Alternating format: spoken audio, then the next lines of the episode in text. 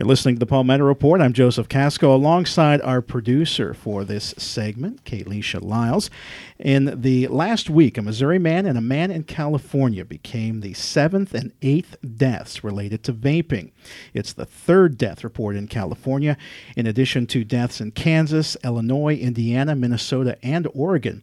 According to the Centers for Disease Control, there have been roughly 530 illnesses reported that have been linked to the use of electronic cigarettes. The CDC is currently researching some 380 lung related illnesses associated with e cigarettes in 36 states. So, to find out more about the e cigarette trend and vaping here in South Carolina, we're joined by Amanda Harris. She's a reporter for the Herald in Rock Hill where she covers health and education in York, Chester, and Lancaster counties. She has covered stories on vaping, including a report from February on Clover students who were caught vaping in school. Amanda, thank you so much for joining us today. Hello. So, first of all, what do we know about the health concerns or risks related to vaping? Well, a lot of the problem they are seeing, especially in youth, um, and this comes from Keystone Substance Abuse Services here in Rock Hill, is that there is a misconception that vaping or e cigarettes are just water vapor. So there's not a lot of health risks associated with them, is what these kids are thinking, um, and that they are safer, in quotes, uh, than regular cigarettes. What they are finding is that these do contain chemicals that can lead to uh, many different different health risks, um, such as popcorn lung. We've also seen some kids end up in the hospital just with various lung issues and things coming out of using these products. Okay, and why do you think the vaping is a trend right now for students? I think just with with anything else we've seen in history, it's kind of the quote cool thing to do.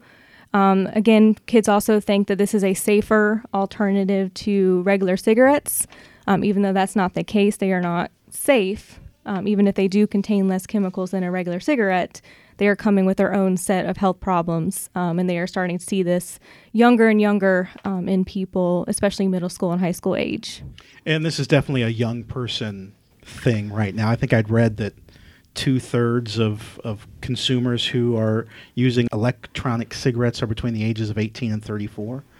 Does that sound comparable to your what you've learned from your reporting? Yes, um, Keystone has done surveys um, with specifically our York County area, um, and they have found that this is a bigger problem that we're seeing in youth. It was e-cigarettes were meant to target adults, 18 older, obviously, um, who were using regular cigarettes to wean them off of those. Um, but they have found that they're actually being used by middle school and high school age and a lot of people under the age of 18, um, especially when they were including flavors and things like that. And the marketing, even though they're not supposed to be marketing to under 18, they have found that really resonates with middle school and high school age people. Do you believe the recent um, vape deaths will cause people to stop vaping or no? I think at the end of the day, it's just a matter of awareness. A lot of these um, younger people using these products and, and even parents um, aren't aware of a lot of the health risks that are associated.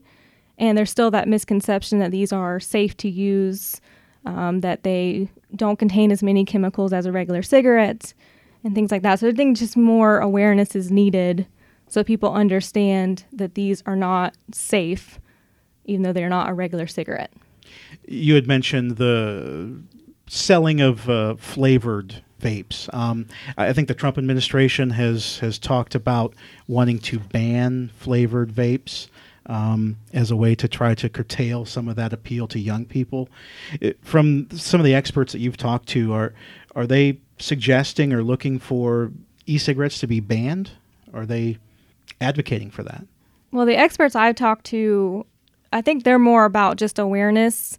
They don't. Keystone doesn't necessarily advocate for the banning of you know products, but they are advocating more for the awareness side of, of letting parents and children know and people who are using these again that they aren't safe. Um, they are seeing things like popcorn lung which is one of the risks associated with uh, specifically those flavorings. Um, it's commonly referred to as popcorn lung but it's a scarring of the air sacs in the lungs which can lead to um, the narrowing of the airwaves and that was a big issue being found in some of the chemicals used in those flavorings so that's another risk that people weren't aware of they could have from these products. And I think they are starting to, some of the companies are backtracking on some of those flavorings. I think Juul's a big one, realizing that even though they were marketing to people over the age of 18, the people who were actually using them were much younger. Mm-hmm. Do you know if vaping is big in the York County area? Yes, uh, Keystone did a, um, along with the York County All on Board Coalition, um, did a student perception survey in 2017, and they found that more than 44% of 7th, 9th, and 11th grade students that they surveyed said that they believe there was no risk or slight risk to using e cigarettes.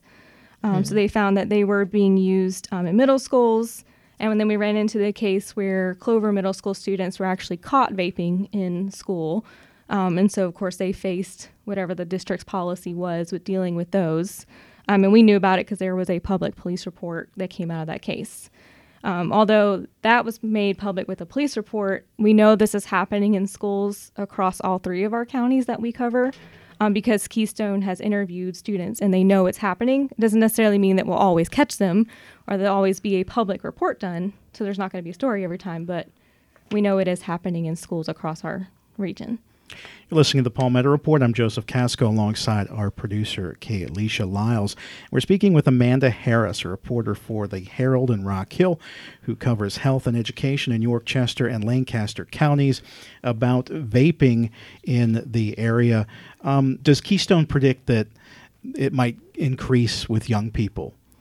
Are they worried that more more young people might start to to follow this trend? Yeah, from um, everything that Keystone has seen, we've already started seeing an increase just in recent years of use of these products. Um, so in 2018, about five of every 100 middle school students and about 21 of every 100 high school students were reported using an e cigarette device within the last month when they talked to them, which was up from 2011. Um, and I, I think their expectations are that this will continue going up um, unless there's more awareness to make people aware that these are not as safe as they may think they are. What do you think the what do you think the future of this might look like? I think with anything, just like with alcohol, cigarette use, um, when people know the risks, there's still people who use them. But as more awareness gets out there, I think the hope um, with Keystone and, and other areas combating this is that younger people who may have these misconceptions and may see the health risk and, and their peers going into the hospital using these products will slow down on using them and you know as long as and as well as the marketing will hopefully change um, so that they don't market to maybe younger audience than they are intending. Along with like uh, the health risk from smoking vapes what are some useful tips that people could um, go for when they're like i guess you can say quote unquote addiction for vapes? What is some tips to help them cope Sure. Well, our area in York County specifically um, has lots of different resources. Keystone Substance Abuse is a big one. Um, there's also the Tobacco Free York County Coalition. There's the Truth Initiative. Um, and then there is a quit vaping texting pro- program through the Truth Initiative. And that's just text quit, Q U I T, to 202 804 9884 and if you text that number, you get back um, some really helpful tips and resources um, for anybody going through that addiction or who has a child or somebody going through it. It, it seems like with you know these recent deaths, there's been more media attention. You know, certainly it's been on network television. You know, big national newspapers covering it. What do you think that that spotlight, that attention, does for raising awareness of this issue? I think it's a good thing. I think that, um, especially with vaping, there there is a lot of misconceptions out there. People think of it maybe as a way to wean themselves off regular cigarettes, or that they are safer to use than regular cigarettes.